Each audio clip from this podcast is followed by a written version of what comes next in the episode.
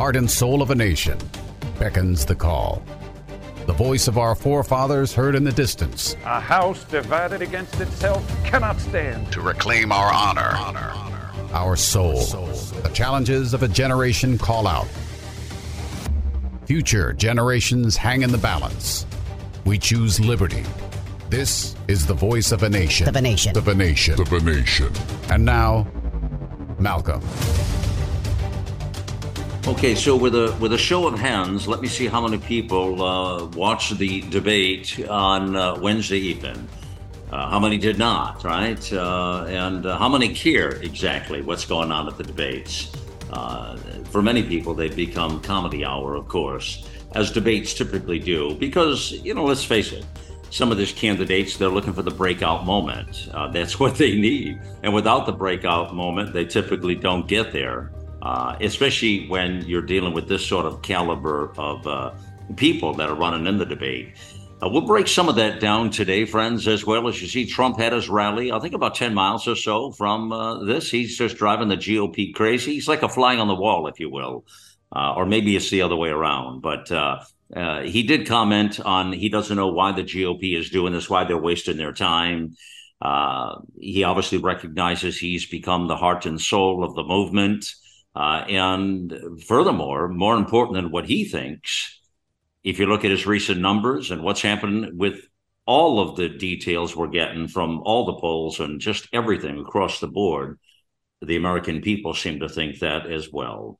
Welcome in, my fellow Americans, uh, to the voice of the nation. It is indeed Malcolm Out Loud here, and a privilege to be with you always. And uh, so we're going to take on some of that today and a few other interesting things that are happening in the news. We see the uh, stopgap uh, shutting the government down is going to come up pretty fast and quick now. Uh, and of course, they're all pointing at Johnson. And this gets a little tricky here, what they're doing in there. Uh, we need to talk on that as well. We knew it was going to be a, a challenge to get that done. But, you know, they'll try to blame this and pin this on the new speaker, of course. Uh, God forbid the radical extremists, uh, you know, Republicans, these people who are conservative in nature and uh, are trying to rescue uh, the, the nation, believe in the Constitution, believe in Christian values.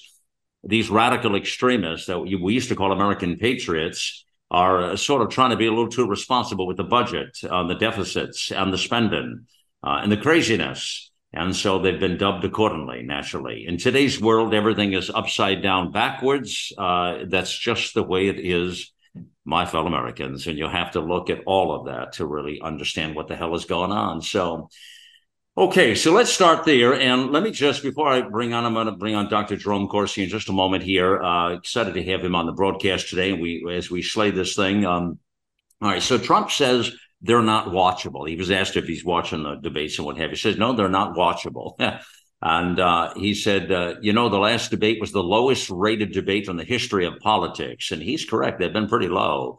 So therefore, do you think we did the right thing by not participating?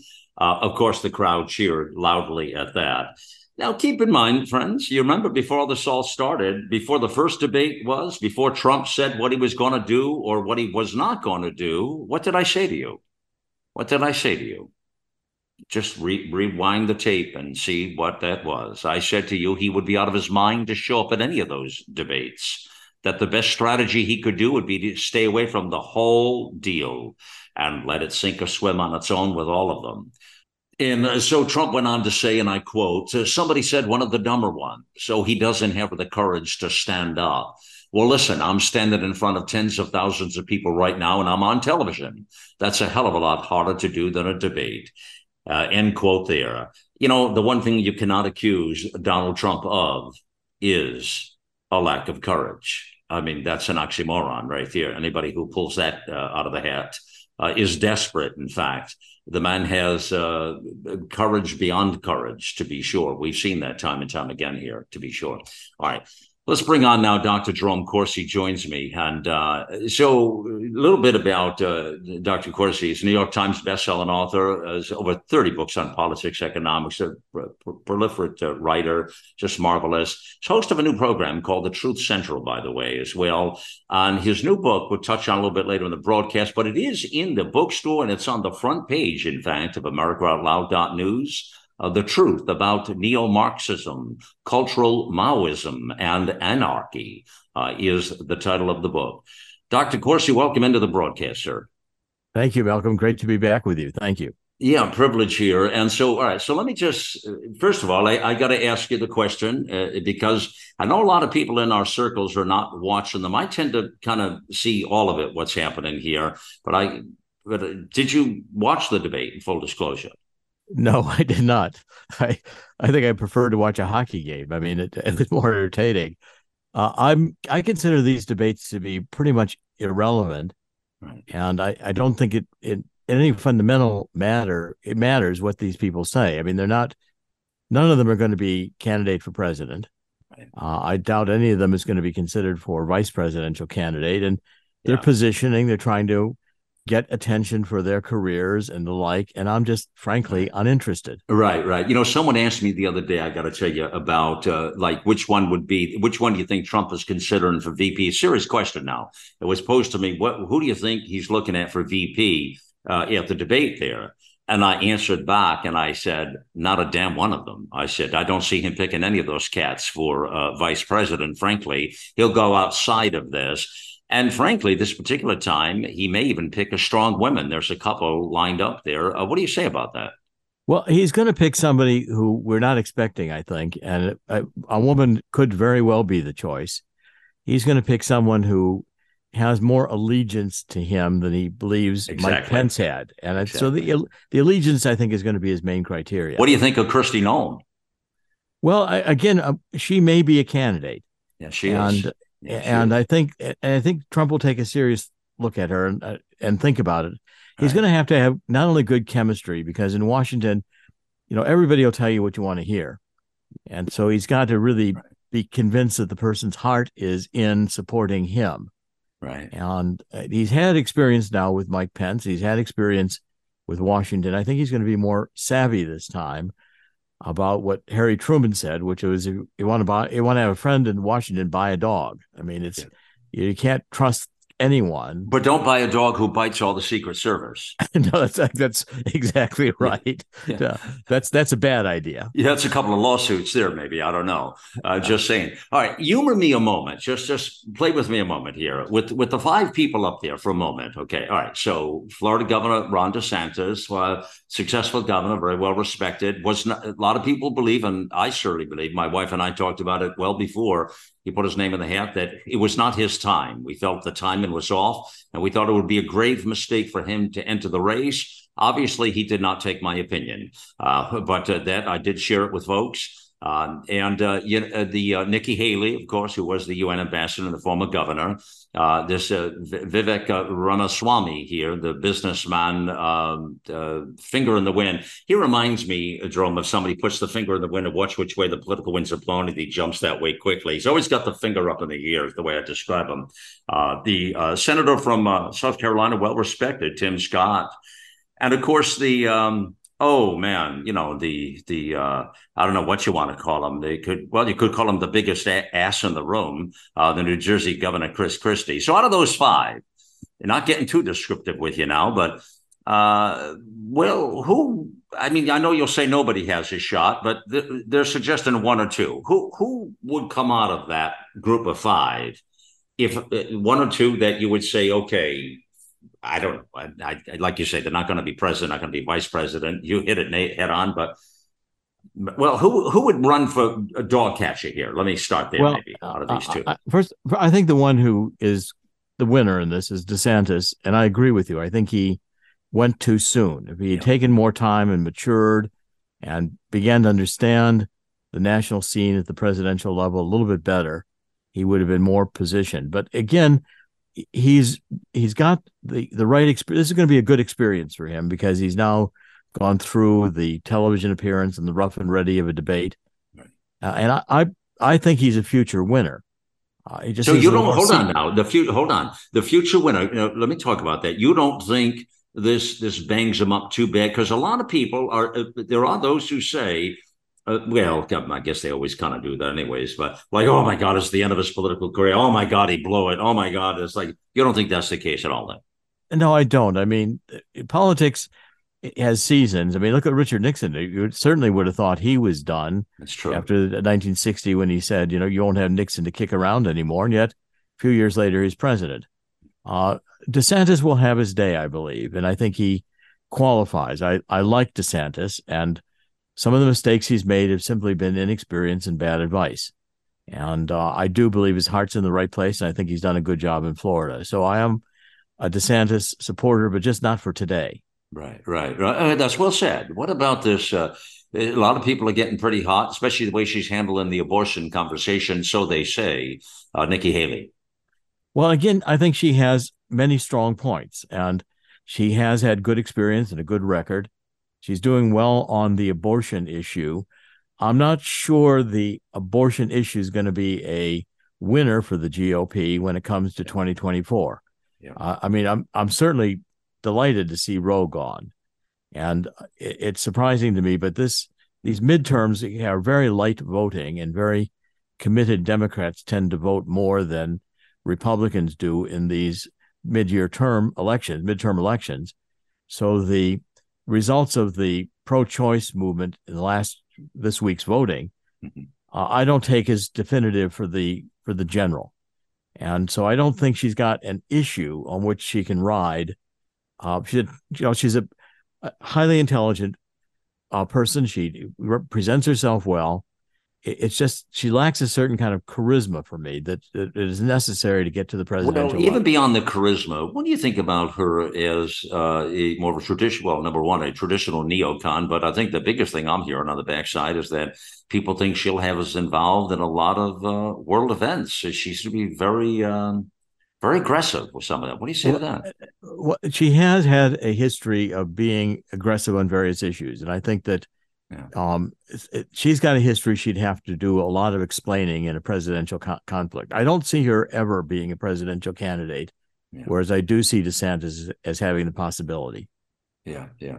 And then uh, Tim Scott, what a what a good what a good guy, but that doesn't get you too far down the boulevard, does it, buddy?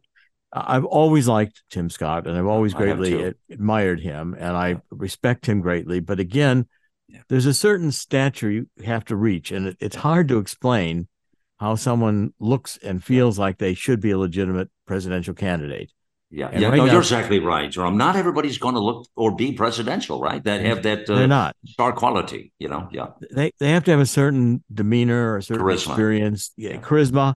They have to come across as mature and as seasoned and as thoughtful, not not knee jerky. Right. Um, Tim Scott is uh, uh, has had a remarkable career, and I admire him. Yeah. But again, I don't think I, I, don't see those qualities in him, at least not today. Yeah, yeah, uh, it, yeah. Perfect, perfect. And I, I must um, really want to know what you think of this. Uh, I mean, truthfully, now this Ramaswamy dude. What do you think of him? Well, he's certainly come. He sparks fly. I mean, he certain fi- finds certain things that issues that he sees in a quirky way or he sees in a particular way, and I I think that's good for the mix. It's good for the debate. But again, I don't see the national visibility. I don't see the national presence. Uh, so he's going to be interesting, and I don't think he's going to get his star moment. And so, therefore, I I expect he'll fade and fade fairly rapidly. Yeah, I, am suspected he probably in the next debate. Uh, I'm thinking they'll, assuming they do the debate, they, they've got it booked already. They've got it booked, by the way. Let me tell folks now with News Nation and it will be on December 6th. Now, that's a pretty new startup, that News Nation. Uh, but uh, December 6th. Uh, and they have, uh, by the way, they have uh, Megyn Kelly coming back as a moderator for that, if you can believe that, Jerome. Uh, Megyn Kelly, and th- looking at three women for that.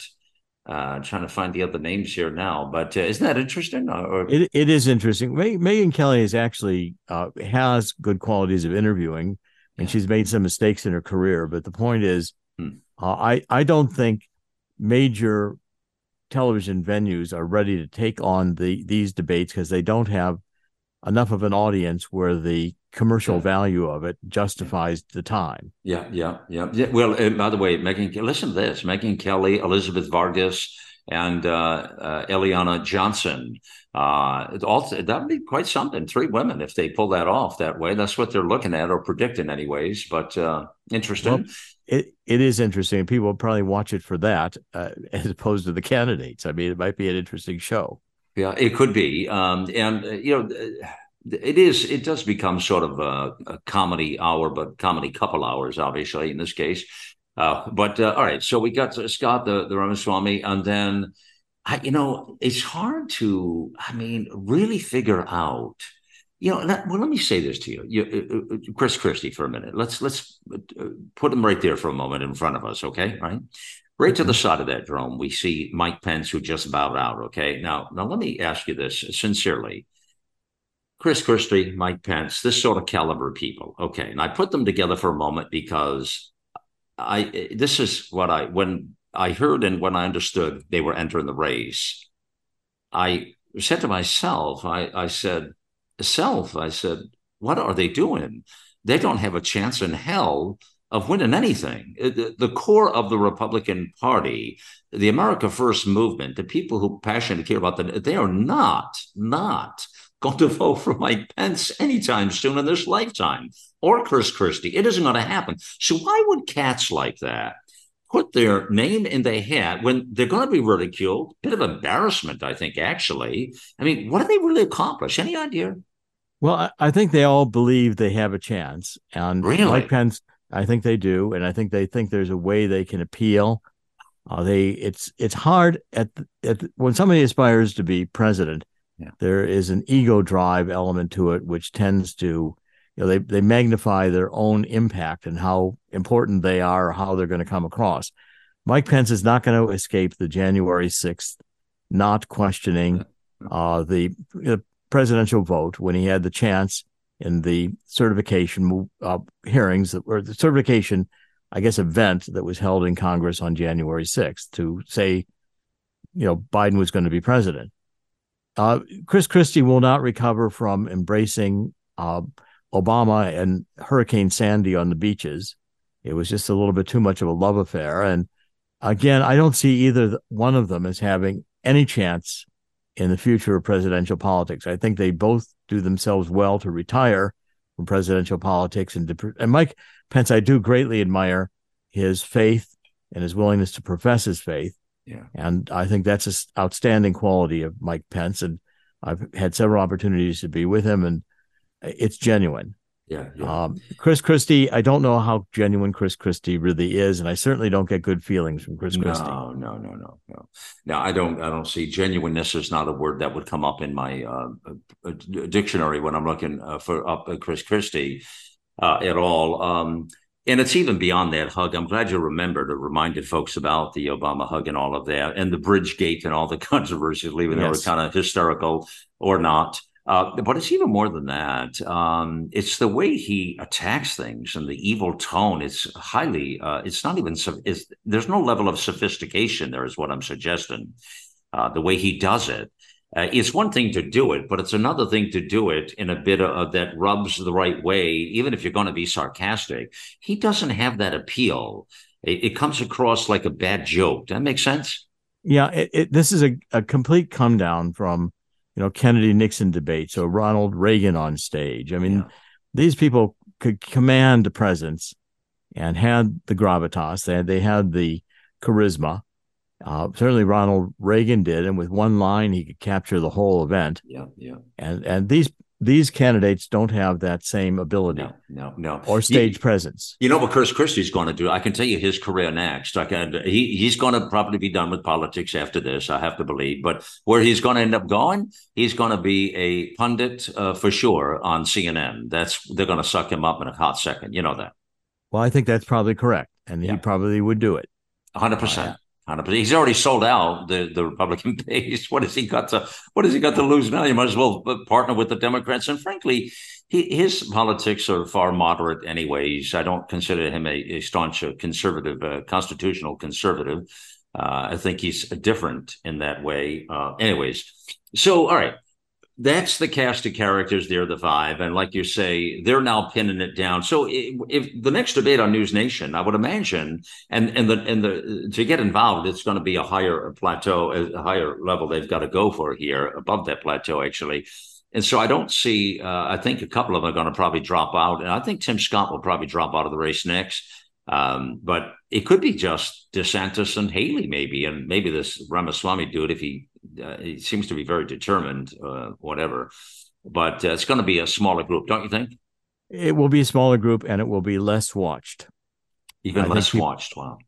I think people are just losing interest in this entire process. There was no spark in any of these to keep people glued to watch them. Okay. You have to, all right, let, us talk now about something important here that uh, it, uh, we got to recap on that. But uh, all right, so President Trump now at his rally, and he's, I mean, I, I, I got to say, he's, it's a brilliant strategy and it's so smart all the way around that he's planning these events you know, right on top of whatever they're doing, right around the corner, around the block. He's really rubbing it in their face. And I would say, Jerome, it's just, to me, it's a couple of things. Uh, it's a reminder of the strength and courage, back to the word courage that we talk about a little more. It's a reminder of that to me, to the American people, that he's fearless, absolutely fearless but he's going into the face of the GOP. And in my world, a bit, Jerome, it's his way of paying them back a little bit to say, here you go, here's a little bit of your own medicine, uh, because they're not happy with any of this, of course, and the fact he's not participating. So things are pretty rough right now with the GOP, the established GOP, and the party itself. And Trump land and the rest of us, they're walking a very fine line. Uh, I, it's really kind of hysterical. We, we've never seen this before. It's historical what's taking place right now. And he is by far, I mean, as I reported to folks the other day, his, his numbers are, he's really uh, gaining more, uh, uh, you know, progress every time we look at what's happening here. So how does this happen now? How do they kiss and make up? What does that happen? I mean, how does because there's Ronna McDaniel and all that? How does this happen? What do they come together at some point? Do they continue to be at odds? What do you think? How does it play out? Well, I think first of all, Trump is a great showman, and he has clearly the charisma, and he's got a the the core of the Republican Party is a MAGA, and and with him, and this ability to to stage these events just shows the insignificance of what's going on with the debate, the five debating, and all the others that you know who tried, because they become sideshow and not very interesting. Now, within the GOP, uh, the GOP and the Democratic Party are both today maybe permanently fractured. Uh, the GOP is fractured because the core of the GOP is really Democrat light and fundamentally agrees with the Democrats. And you've got the conservative caucus, which is a very small group comparatively to the number of GOP in either the House or the Senate, and they're aligned with with uh, the MAGA party. So I don't think the party's going to come together in any meaningful way for the general election. I don't think Trump's going to rely upon GOP voters to win. The Democratic Party's also got a problem in that, you know, the progressive Jews have gone with the Democratic Party since 1948 when Harry Truman allowed the vote in the United Nations that partitioned Palestine to create the state of Israel. But today, to see the Democratic Party becoming this neo Marxist party, which it has become, with the woke dominating the, the, the, Democrats, the Democrats marching with Hamas, you know, the Democratic Party has almost become a hate America party. Yeah. And and Hamas hates America, and so they get together. But the progressive Jews supporting the Democratic Party for generations is saying, "What are we doing here? This is this is anti-Semitic. We don't belong here." So you've got divisions in both parties right now, and uh, with Robert Kennedy Jr. in the election, I think he's going to play a decisive role. I think he's going to draw votes from both candidates, and I don't think the election this year is going to be 2024. I mean, it's not going to be along party lines as much as it is along ideological lines. And the parties may be reconfiguring, which happens in our politics historically every so often, right. where the parties just reconfigure who they are and what they are. And in the middle of that reconfiguration, it's not clear how it's going to end up. It's just changing. We can see the change, we can see the divisions, and the outcome is I think Trump will run strong against whomever. Robert Kennedy will, I think, make a very divisive presence in the election. And if it's it's Biden or if it's going to be Michelle Obama or whomever it's going to be, the Democrats will have a core that will support the candidate. Yeah. But I'm not sure it's enough by itself to get mm. the candidate elected. Yeah, it's a very good analysis, what you just say there, brother. Very, very good analysis. Um, it, back to what you say there about uh, Michelle Obama, and I've heard this multiple times now. in fact, we've had writers on our network write about it. We've had people have talked about it on shows, and I don't subscribe to the thinking that she's uh, an option in the menu. I, I, just don't see that. I don't. I, I, I don't know why. I just think it's a, a, stretch a little bit. I think they would put Newsom in there. That I don't question at all. He's he's the um, the the the the child the, the poster child for this whole thing that they're uh, sort of grooming for this. And of course, if you like what they've done with California, you'll love what they could possibly make more into this Marxist group of bandits, as you just described, Jerome. What the what they can finish off the country with. Boy, put Newsom in charge of that, and you'd have a recipe would be a five category hurricane uh, for the nation, to be sure. So that's a scary thought there. Right now, Biden they don't know they're really at a loss you know that you you you see um, a lot of the the party elites come out and talk about very careful choosing their words as Axelrod did the other day uh, as far as you know what and how they're uh, that he should consider really look at a soul and you know if the guy had a soul he could look at it potentially but you have to have one to look at that clearly so here's the thing um, many are, you know, if you, I guess let me pose it more as a question to you. If Biden uh, is he or is he not going to be on the ballot at the end of the day, or does, or uh, maybe better even said, is he or is he not going to be the candidate of choice when it comes down to it, when you get into the actual general election, or is it's gotten so late in the game now they recognize it's very dangerous to make any change right now. Or I also hear reports that potentially they're going to collect all the delegates, make all that happen, get into the room, and then bring out their star of their show and have all the delegates go to their side. Because frankly, let me just say this, Jerome, and I, you disagree or agree with me, but I mean, they the DNC picks the candidate in the Democrat Party. The the the um, the the populists do not. They have nothing to do with it. Just like Donna Brazile showed us how it worked, and Hillary Clinton they absolutely pick their their person at the very top of their the people do not pick the candidate in the Democrat Party. This is really a recipe for it. It's a Marxist group of bandits. So I don't think there's any harm for them to do that here for Biden. I, I think they recognize they can't keep him in there. They have to know that, Jerome. I mean, come on. I mean, they're stupid, but how stupid can they be? But is that the deal? Did I? What did I miss? What did I screw up with there? Well, I mean, I, I, think your analysis is good. I think the problem with Biden is that the Democrats don't know how to get rid of him. I mean, the problem is you've got Kamala Harris. And so if Biden steps down, she's the president. And I don't think now they're going to have him finish the term, though. I think they're going to have him. They're going to have him finish it, don't you think? Well, if he finishes the term, then he's going to be the presumptive nominee because at that point, unless there's some kind of a health crisis or whatever, you know, you've got we've got a whole year and a lot of things are going to happen in a that's year. That's right that's right that's right and that's and right. we can't you know right now we've got a economy that's got you know, we're printing money like crazy. Yeah. Uh, we do have inflation. We've got wars in ukraine. We've got a war going on in, in israel and, and, hamas. It's a mess. It, it, and people are not happy yeah. with with where things with are. Anything, with anything, with anything. the only thing they're happy with is abortion. I mean, they think well, even that that with the midterm elections was a very oh, low turnout election, and and the activists within the Democratic Party who were pro-choice showed up in enough numbers to make it look like that was a very strong lobby. Right. right. I don't think abortion is going to be a mm. issue that will carry a candidacy, but it will win a ballot provision Right. Uh, because that'll that'll mobilize the support for that provision. Well, but you're right. I love what you just say. You're you're so smart about this stuff, brother. But the problem is the media spins it the other way, and a lot of people are going to believe the media. The media is the problem here, uh, Jerome. They do a lot of damage. Not everybody is a clear thinker like yourself. Well, it is an echo chamber, and a lot of people are influenced by it, and a lot of people just aren't listening. They've, they've gotten tired of it. They've gotten tired of being fed the narratives and I think that's going to increase. Right, right. Uh, the the issue I think fundamentally here is that uh, it, at the last moments of this thing, as it plays out, mm-hmm. uh, I think Michelle is waiting in the wings.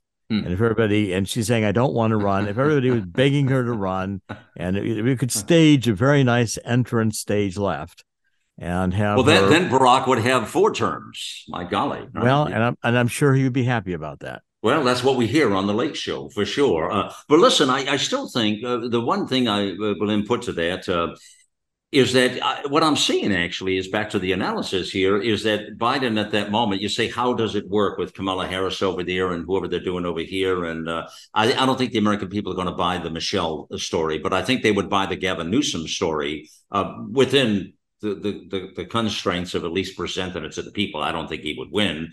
But here's what I think happens. I think Biden comes out and he um, what he does is he uh, he he has a you know he has a uh, uh, conversation with American people. This is as now the the the Congress, uh, the House is going full throttle. They're going to, uh, as you know, go after the the father, the uncle, the the son, and the uncle, um, and the rest of the bandits there. And as they do that, uh, what's wrong with him coming out and saying, you know, uh, my fellow Americans, uh, this I'm going to uh, step down, and we're going to put, you know, Gavin Newsom in there as the. We just think as the time is right for him. He's a fine, fine man, but do a spectacular job for the country and I'm going to. Uh, I've got some pressing problems with my family, uh, and you know, and I, and I, I, they haven't done anything wrong, uh, uh, America. They haven't done anything wrong, but I do need to pardon Hunter and my uncle, my aunt, uh, the niece twice removed, and the, and the dog, uh, so we don't get sued for the Secret Service. We're going to pardon all those people and uh, but this is the right thing to do. But nobody did anything wrong. But I just think that's the best thing for the country. I'm doing this for the country now, the country, Jerome, the country.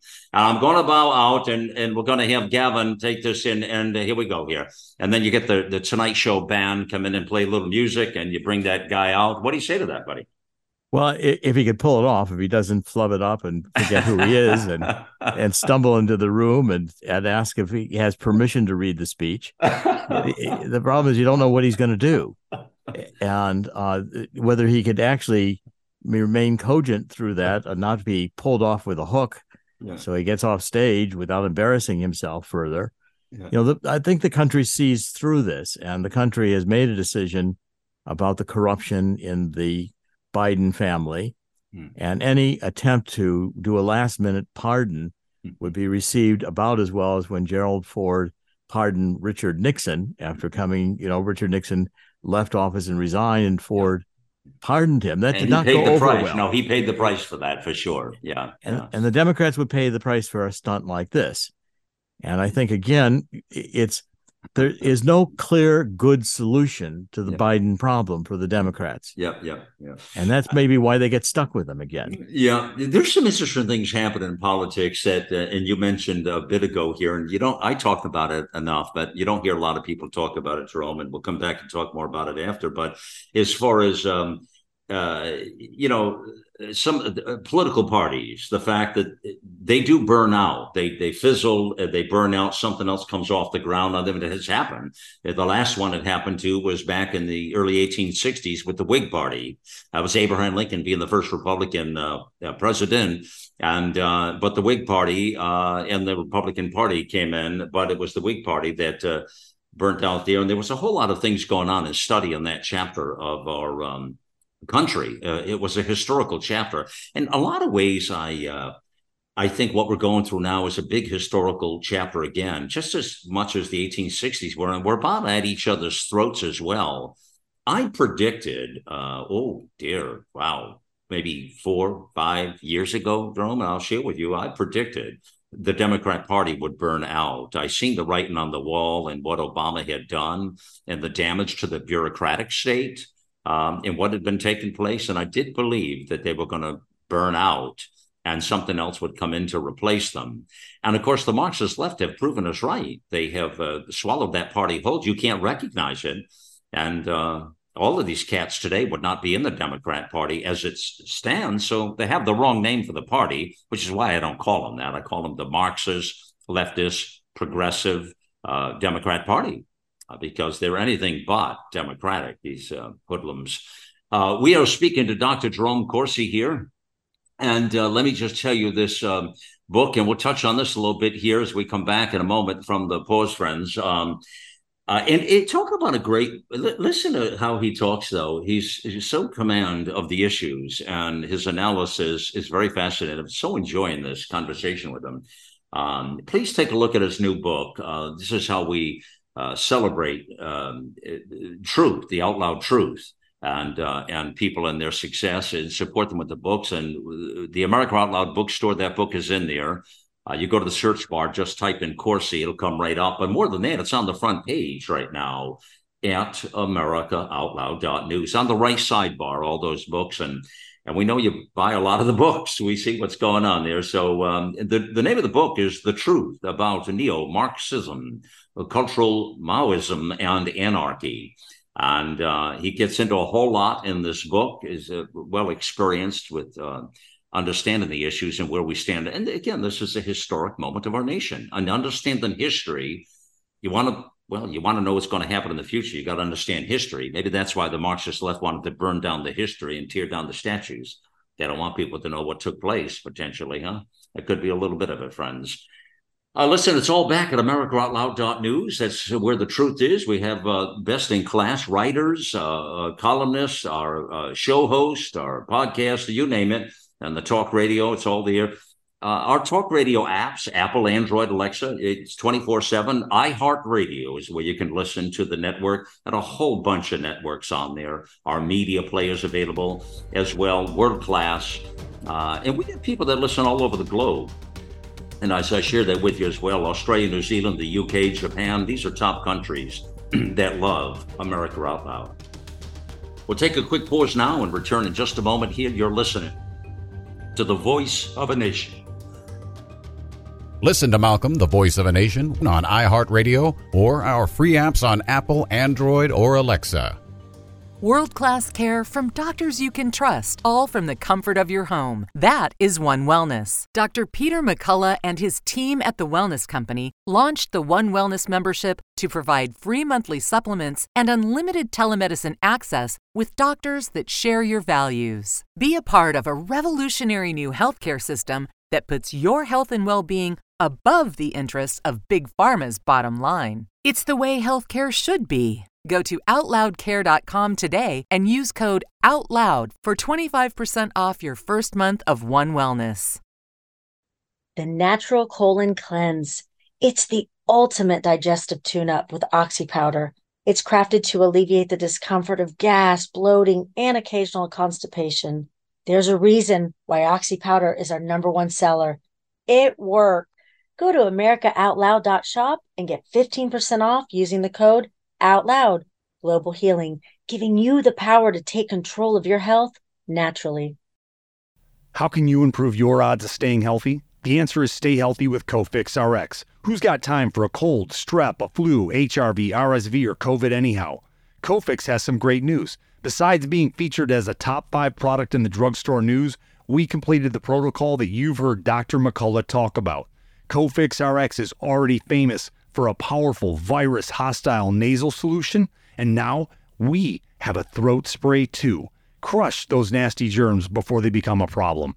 With known antiviral support ingredients like povidone iodine, xylitol, and vitamin D3, you can feel a little safer. For a limited time, when you add the new Cofix RX throat spray to your order, you'll receive 25% off the entire purchase. Just click the Cofix RX banner on the America Out Loud website or store. Be sure to use promo code OUTLOUD25 at checkout. Don't forget OUTLOUD25 at checkout.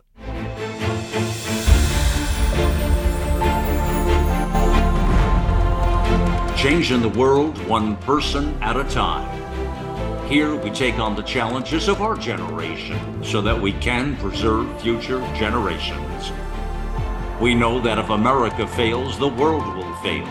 It is incumbent upon us to carry the torch for liberty.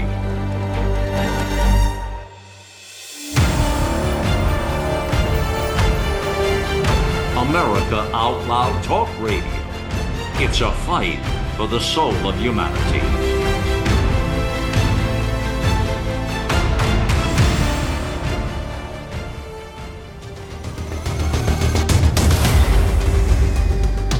Okay, we're back with Dr. Jerome Corsi now and having just a terrific conversation about uh, and really study some of the political points we've been discussing in here. There's a lot to what we've been talking about. I want to dive right now. It's, it's a lot to cover here in this next uh, segment here, but I want to touch a little bit about uh, what uh, some of the comments that came out of some of the uh, people in the debate, but because they were quite striking.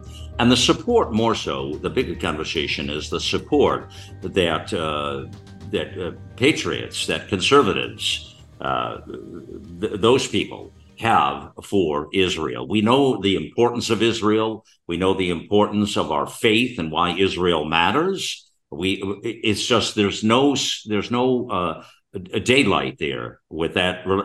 I just know it. I know it. And yet there's a whole lot of daylight, daylight on the other side. And I've always seen it. And I've always prayed that uh, the, the Jewish community would come home uh, to where they belong. And maybe this is a moment now that they see the hate. We're hearing uh, Dr. Jerome Corsi and his great point about that with the hate and what's happening, all these protests and everything else out there, you know. Um, so there, there were some interesting uh, comments, uh, real quickly, uh, Jerome. I want to get your opinion on here uh, from the debate about this here, and there was a, the, it, it really was a lot of support for Israel steadfast, which brings me back to the bigger point of the the, the strength from the Republican Party for Israel. Uh, he, he's so they were all asked about that question, what they would do, and this this of course drove NBC crazy because they fall on the side of Hamas terrorists uh, and the Palestinian movement there is what they fought, which is one of the same, by the way. Uh, DeSantis says, I would tell Bibi, finish the job once and for all with these butchers. You could hear the gas from the NBC uh, folks when he said that. Oh my God. And then, you know, Nikki Haley, finish them, finish them. You know, support Israel with whatever they need, whatever they, whenever they need it. Uh, the last thing we need to do is tell Israel what to do. That was Haley there. Tim Scott, white Hamas off the map. Diplomacy only is a weak strategy. You cannot negotiate with evil, you have to destroy it. Uh, even uh, Chris Christie, uh, America is here no matter what what it is you need. Uh, this was I just see see what I'm talking about here, and of course, even the Ramaswamy dude, I would go one step further. I would tell he always does that. He always tries to outpace everybody. That's kind of one of the reasons he rubs me maybe I don't know that and his finger blown in the air all the time. It reminds me of the political wins uh, that I make fun of. I would go one step further. I would tell Bibi what Israel has the right and responsibility to protect himself. And what the hell is that one step further for? I mean, uh, they're all said the same thing. And he spoke last, of course. But, anyways, the bigger point is the support behind all this. See, that's unshakable in the Republican Party, is my point, Jerome. But yet on the left, it's there's a lot of daylight, isn't there? A lot, and uh, mm. people don't understand who Hamas is. I mean, Hamas was created to destroy Israel. Hamas has been Marxist revolutionary from the inception, the PLO. Uh, when they were in Egypt, they tried to stage rebellions against the government. They were thrown out of Egypt, the Palestinians. They were thrown out of Jordan for the same reason. Then they went to Lebanon, thrown out of Lebanon. And now uh, the Al Sisi government saying they're not going to be able to come back into uh, Egypt. So you're probably going to have the Sinai Desert be the home of the Palestinian movement. And this movement has always been uh, a bit of a fraud in the sense that Yasser Arafat was Egyptian, he was Muslim Brotherhood, he was not Palestinian. Uh, in 1948, when the state of Israel was created, many of the Palestinians just stayed in place. They didn't leave, they weren't forced to leave. And so a lot of the history here has become ideological history, in which the left has championed Hamas and championed the PLO, given huge amounts of money, which had been stolen by these organizations. Yasser Arafat stole tons of money, and his wife lived a, a luxury lifestyle, rich in, fa- and famous in France. Uh, this is really an ideological divide. Right, right, And the question is, does Israel have a right to survive? And those yeah. of us who are faith based, those of us who yeah. see Israel as a bastion of freedom and you know individual liberties in the Middle East, uh, would find it hard to imagine that anyone doesn't support Israel. I, have I've written three books on wow. uh, on atomic Iran and its dangers, and I've been to Israel. I've talked with the government mm-hmm. and extensively, and uh, I believe that the Netanyahu government has decided that it's time to remove Hamas yeah. from the Gaza, and they will do so. Yeah, October 7th was a deal breaker. It was a deal breaker. It changed everything out there from what you say is right. L- let me, two, two points I want to make here with you and have you uh, comment on these. It, it, what I see, Jerome, is this is not, and you know, even now I hear Obama the other day talking about, oh, what we really need is a two-state solution, and they're all about this two-state solution. This thing has not a darn thing to do with the two. They had a two-state solution. This has nothing to do with the two-state solution. That is ridiculous. Anybody who utters those words again. This has to do with the fact that they want to kill everybody. Uh, that doesn't play with uh, the, that is not Sharia compliant. That does not play the rules. Uh, of uh, their their uh, their their so-called religion, which is a cult, uh, that's what this is about. It's not, I mean, they're after everybody. And right now, the Jewish community is in the way, but they ain't going to stop at the Jewish community, Jerome. What the hell are they going to stop there? They're going after everybody. Am I, am I wrong? Uh, no, you, you're right. I mean, the hatred of Jews is at the core of Hamas. And you could see that again. What was so terrifying about October 7th was the utter brutality oh with which with oh. which they slaughtered people, oh. and it brought back memories of the Holocaust. I think one of the things that's happened with Israel is that the generations alive today don't have any memory of the Holocaust. I mean, they weren't raised by the generation that fought World War II. They didn't experience the exodus getting into Israel. They didn't experience the struggles that were there in the 1960s to hold Israel against attacks from all sides. So it, it's a disconnect. And the PLO has been very effective, the, the Palestinian movement, in the United Nations with the propaganda that this land was stolen from them. Right. And that they, and that they, you know, are, are the ones who are the victims. Well, the two states not possible when the other side, when Hamas, when they want to kill uh, you, when they want to kill you. And and, and two state is just their intermediate intermediate step to gain ground and time in order to do so. And so yeah. there, there's no solution when the other party's goal is your extermination. Right, that's right. One other thing I want to ask you on that. Why is it we support we support both sides of this war? We support both sides of this relationship. We actually fund the entire operation. T- t- tell me about that. Well, we've been funding Iran since Obama sent airplanes full of cash to Iran, and John Kerry negotiated a settlement that essentially told Iran they could make a nuclear weapon, just wait a while.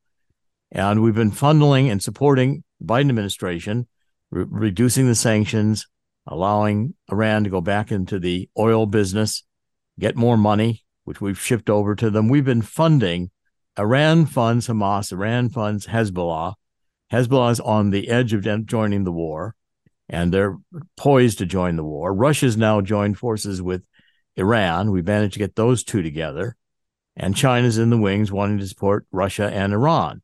Right. So right. we, we've really messed this up. We've messed this up horrendously yeah. from the attempt to get the Abraham Accords and tell the Middle East, look, you're going to live with the Jews. They're going to be in Israel, and that's that's a fact. And if you'd work together, you could all make this a very prosperous region of the world for everyone. But it doesn't fit their ideology, Joe. It doesn't fit the ideology. No. And as long as that hatred is there, it's always going to be there. Yeah. This war will only get another generation I mean, of hate. Don't you think it's either them or us at that point? I mean, what are we talking about here? Well, essentially, after the October 7th attack, it's now at, a, at an existential moment for Israel. Israel realizes that all the yeah. leftist thinking in Israel that if we just let Hamas have power in Gaza, they would be reasonable. Yeah, yeah, yeah. It, it did not work. And then right. disarming the Israeli population. One of the other frightening things about October 7th was uh, the weapons have been taken from the Israelis. Very hard to get a gun permit because of the left, and they were defenseless. The few kibbutzes that had weapons fought uh, bravely and successfully against Hamas and saved lives but this was an existential attack on Israel, whose message was "kill Jews," that's right. and and that's that that's yeah. a horrendous message, and it, yes, it does not yeah. leave possibility for reconciliation. And, and, what you say right there is so important, uh, man. And uh, listen, listen, listen. This is why I tell uh, our listeners all the time: our, our Second Amendment is not negotiable. It is no matter what happens, it is not negotiable. Doesn't matter what the left does. Doesn't matter what they say. Doesn't matter what they do. And their whole oxymoron about having gun-free zones is stupid. The whole thing and the way they operate is ridiculous. I mean, evil is here. evil on this planet is here and it's going to be here and we're going to have to fight and defend and now with open borders and all this happening by far now we need to protect ourselves in this country i want to move the ball along with one of the i got to get into this other major thing with you uh, Dr. Jerome Corsi, and it is about uh, the, uh, as I've talked about up front, the stopgap, the sh- the government shutting down.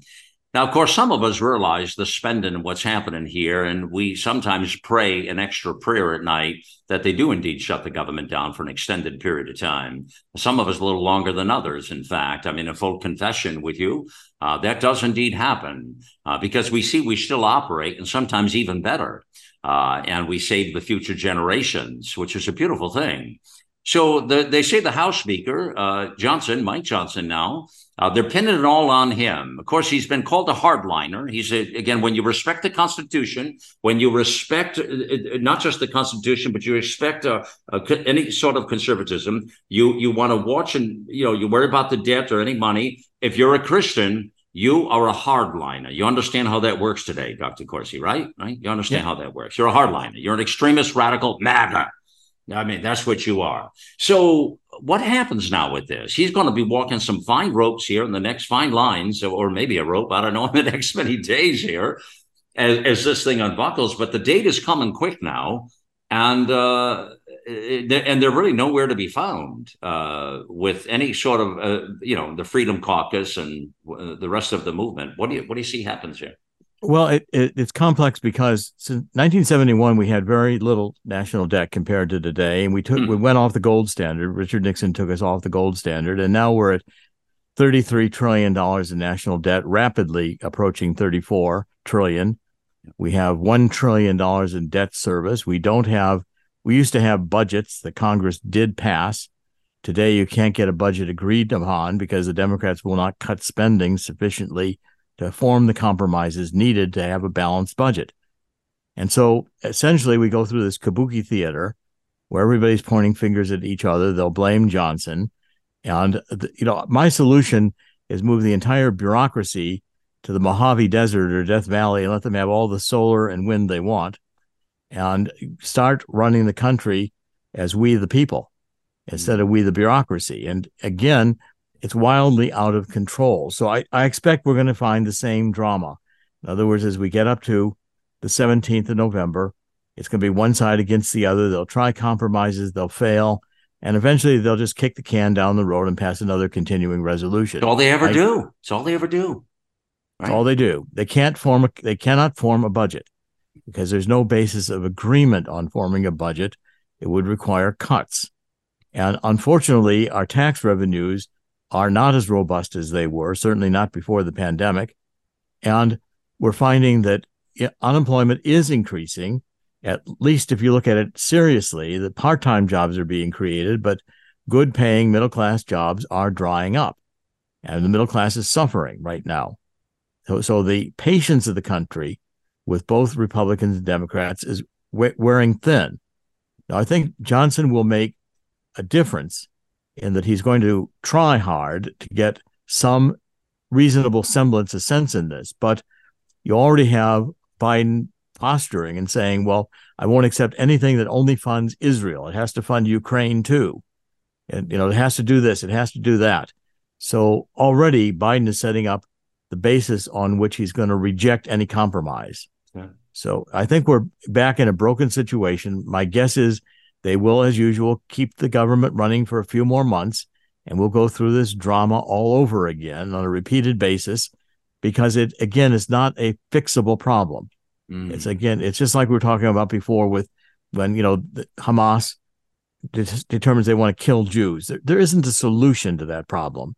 Mm. And here, when you determine, well, we can spend this fiat currency and pay it off with interest payments of more fiat currency or really we've got a, a, foreign government subsidizing our currency by buying our treasury bonds and we're paying interest on our own money. Yeah. It's it's a it's a bizarre situation and it's going to crash. Yeah, yeah. Well, uh, there are solutions to the problems. I uh, they're just not solutions people want to hear. Uh, they don't want to hear them, and and they, and politically they become so divisive that they have very little chance of getting the votes they need to be affected in Congress. And that's again the problem.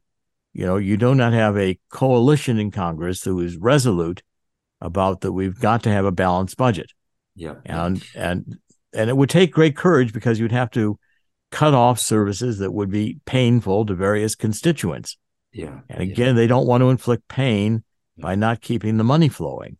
Yeah. So yeah. it's it's a it's almost an insolvable problem given the constraints of how dependent we've become on just massive amounts of money flowing out of the federal government without regard to whether or not it's responsible this um this new book you have i have a, a couple of moments left i want to uh, get this in again here to talk about this this is brand new this is hot hot off the presses here. It is again on the front page of our platform and in the bookstore any bookstore you want to get it at friends. Just get the book uh, the truth about neo-marxism cultural marxism and uh, anarchy um, give us a, summation. I, am guessing you go back and you talk about some of the similarities in history, and you're calling out what's happening today. To, uh, uh, is my thought process here. Well, yes, uh, the book demonstrates that the left lives in a different psychological reality and a different actual conception of physical reality. Uh, the left has come to the point through a Marxism of attacking the culture. That's fundamental. Gramsci and other Italian communists said Marx was wrong. We didn't have a labor, you know, workers of the world unite, but if we attack the culture, we can destroy capitalism. Uh, they have become resolute on sharpening differences over race, uh, removing God from the United States of America, destroying family structures, and at the end result, we've got a identity politics, which is a form of schizophrenia. Whatever I think I am, and we don't want these dualities. We don't want men, women. We want to separate sex from gender. And you can be gender is whatever performance of sexual activities you choose to exhibit. And no one can uh, deny that you have a right to do that or they're committing a microaggression against you. This is insanity. We've come to the point with the left where the the schizophrenic inmates of the asylum are running the joint. That's it. That's the problem right there. And and there's something else in a future conversation you and I will have more about that asylum. uh, we certainly hinted on it today. Um, Dr. Jerome Corsi, thank you. You're a terrific uh, voice and uh, mind for uh, today. Uh, thank you so much for joining us on the Voice of a Nation, sir. Uh, my great pleasure. Thank you, Malcolm. All right, so that book, friends, again, the truth about neo-Marxism, cultural Maoism, and, and, and anarchy uh, is absolutely in the bookstores, and it's in the America Out Loud bookstore on the front page. Check it out here. What a what a great uh, analysis from uh, Dr. Jerome Corsi here, and uh, a privilege to be with you. This is uh, challenging times, is uh, what we're working with here in, in, the confines of the, the, the the news and the storylines that we, we struggle with every day. Uh, it's never good news. It's it's always unsettling. Uh, we, as I tell you all the time, we're living in a historic uh, moment of time, and uh, and and we're here. We're uh, it's you know things are shaping up, and uh, but we have to be hold on to our salvation, our roots, our Christian values, and really come back. And that's what this nation needs: is more of God in the nation uh, as they tried to take it out of the nation. And that's the core of Marxism right there. In fact, there is no God. That's what they they worship the other side of the aisle there on that end. Thank you for joining me on the mission here. It's a privilege to be with you always. It's time to get involved and get loud, America.